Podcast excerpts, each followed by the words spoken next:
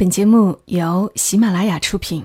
有些东西明明一文不值，却不舍得扔掉；有些故事其实很平常，我们却念念不忘。它们放在角落，或存入记忆的盒子，随时都能让我们重新看到一场大雨，一次分离，一杯咖啡，一个拥抱。晚上十点，来自周末的问候与陪伴，小莫和你一起分享那些细碎而美好的存在。欢迎你的收听，这里是晚上十点，我是小莫，在周六的晚间和你分享那些细碎而美好的存在。今晚这期节目要和你们分享的内容，真的很细碎而美好，是那种安静下来。可以多听几遍的内容。趁着春意犹在，来和大家读一读作者行之写的一篇文《江南无所有，聊赠一枝春》。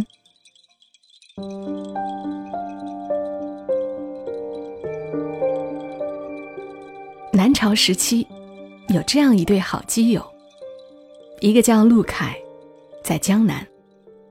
一个叫范晔，在西北。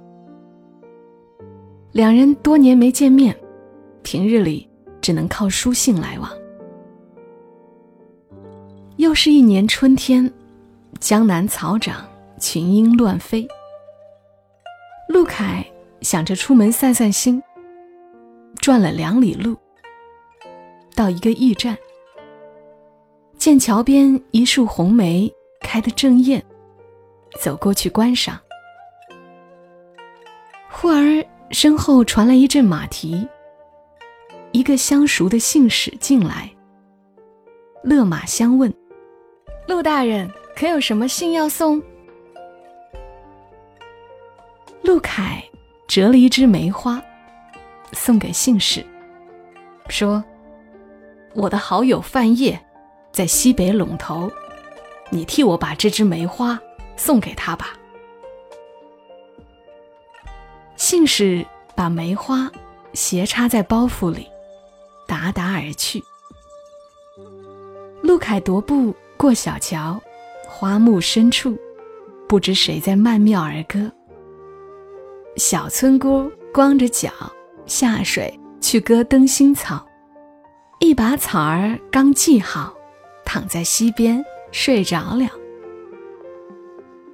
顺着歌声，陆凯寻见一家酒馆。风吹着酒旗，老板娘倚在酒馆门口，脸颊上浮动着细碎花影。抬头看见他，宛然一笑，问：“要喝一杯吗？”陆凯走进酒馆，坐在窗边，要了一坛陈年竹叶青。三碗入肠，酒意清熏。问老板娘：“你这儿可有笔墨纸砚？”老板娘点头，给他送来。他提笔写下：“赠范晔，折花逢驿使，寄与陇头人。江南无所有，聊赠一枝春。”这首诗很好理解。说：“我在赏梅时，恰好遇到信使，正好将花寄给在陇头的你。江南什么好东西都有，只是你很难看到。送你这一枝梅花，但愿你能感受到我这里春天的消息。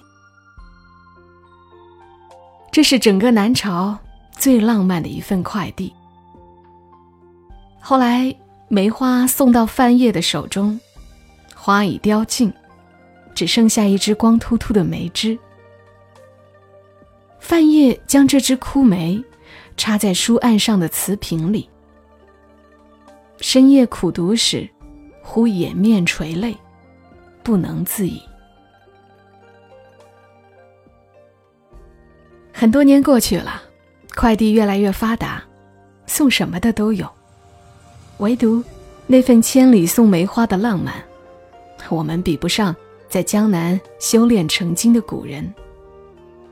春风桃李花开日，谁人遥送一枝春？江南多美女，炉边人似月。皓腕凝霜雪，江南多才子。江湖少年春衫薄，月夜钦佩碧玉刀。在江南这种地方，有的人一辈子不写诗，却是个真正的诗人。唐末的钱镠是杭州人，割据江浙十三州的吴越王。他的老婆庄穆夫人，农家出身，跟着他南征北战。腥风血雨里打滚了半辈子，钱镠成王后，权势富贵享之不尽。对夫人说：“你现在想要什么，我都满足你。”庄木夫人坐在窗棂边，淡淡说：“金山银山我都不稀罕，就想常回娘家看看。”钱镠只说一字。好，旋即命人备马车。马是名种的玉面青花葱，配着崭新的全副鞍辔。车是彩席软塔、镶金镂雕的宽敞马车。护送的将军悬着白银吞口的翡翠刀，刀鞘轻敲着黄铜马灯，发出一连串叮咚声响，就像是音乐。庄木夫人的娘家在横溪，过临安到村里要翻一座岭，路况奇险。山从人面起，云傍马头生。路的左边是峭拔微峰，右边是湍急险流。钱流怕夫人这一路不安全，派了整个工程队，十万火急的赶在他前头。遇山开山，遇水搭桥，修出一条路，平坦大道。路旁再建栏杆，足以一马平川，安全无恙。这是整个唐朝最有创意的一份礼物，送你一条回家的路。那一年春风又绿江南岸，夫人回娘家，钱镠在杭州。一日，走出宫门，却见凤凰山脚，西湖堤岸，已是桃红柳绿，万紫千红。他触景生情，思念起夫人。回到宫中，提笔写了一封书信，寥寥数语，派人给庄木夫人送去。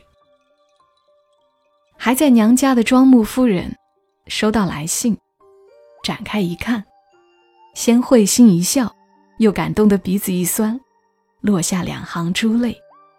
只见信中写道：“陌上花开，可缓缓归矣。”这九个字，说的是春天到了，想必你家乡田野上的花都开了，你可以一边赏花，一边慢慢回来。我不着急，我可以慢慢等你。百余年后。苏轼到杭州任职，在儿歌里听到这九个字，叹服道：“寒思婉转，听之凄然。”忍不住将这个故事写成了三首歌词，广为传唱。清代学者王师珍说：“钱镠虽不是诗人，但给夫人写的这句‘陌上花开，可缓缓归矣’，真是艳绝千古。”就是文人来写，也只能自愧不如。很多年过去了，联络越来越发达，发什么信息的都有，唯独那份千里传书的情调，我们比不上在江南修炼成精的古人。年年岁岁花相似，何人遥祝缓缓归？前阵子和同事去运动场散步，墙外一束白玉兰，开得如火如荼。后来几场春雨，再去看，白花已落尽，化作春泥。春色绮丽，到底架不住一盘光阴消磨。心头摇曳，长恨春色留不住，劝君惜取眼前时。惜春的话，古人都说尽了。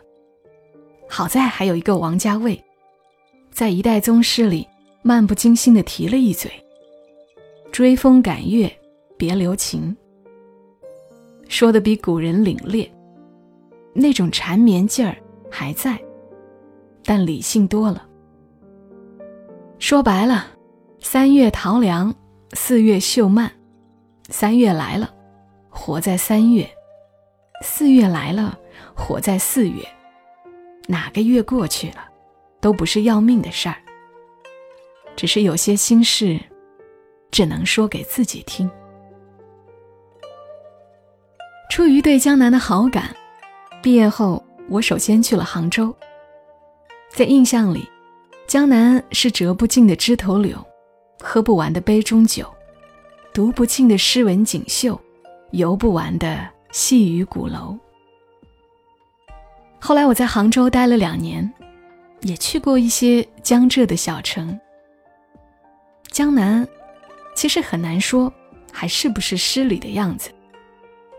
有时候去一些人满为患的景点，无论是杭州西湖，还是苏州园林，总感觉江南其实已经死亡，只是无数人还钟情于怀念。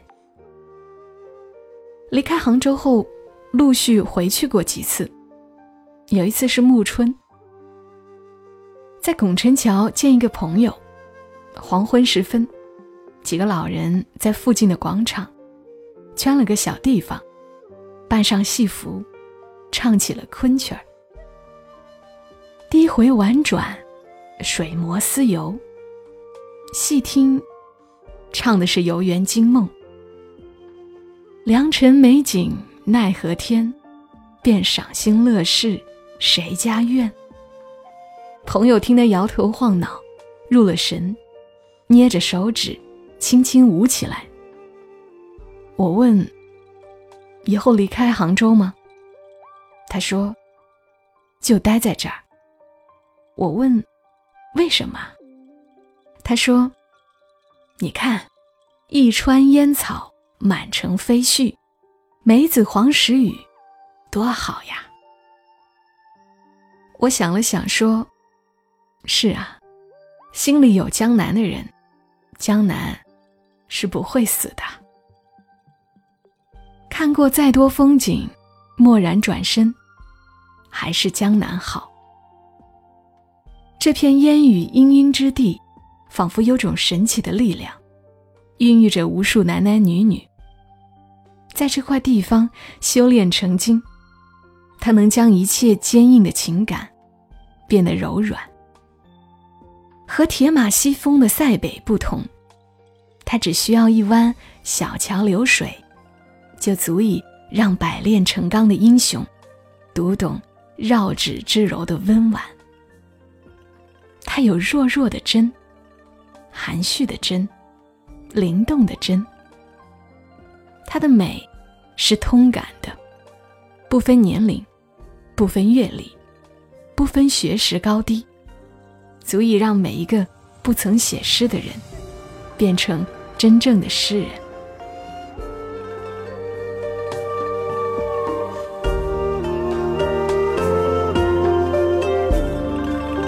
刚的文字来自于作者行之，他有一个公众号叫“在下行之”。如果不知道是哪几个字，节目简介里是有的。早前有一个朋友给我推荐了这个公众号，当时我没来得及看。昨天在朋友圈看到有人分享了这个公众号的一篇文，深夜躺在床上看完，像是喝了一杯清茶，淡淡的，温润的，又回味悠长，真好，能看到这样好的文字。也真是开心，得到了行知的授权，用声音分享他的这篇文，也希望你会喜欢这期内容。好了，今晚节目就陪伴你们到这儿，祝你今晚好梦。小莫在深圳，跟你说晚安。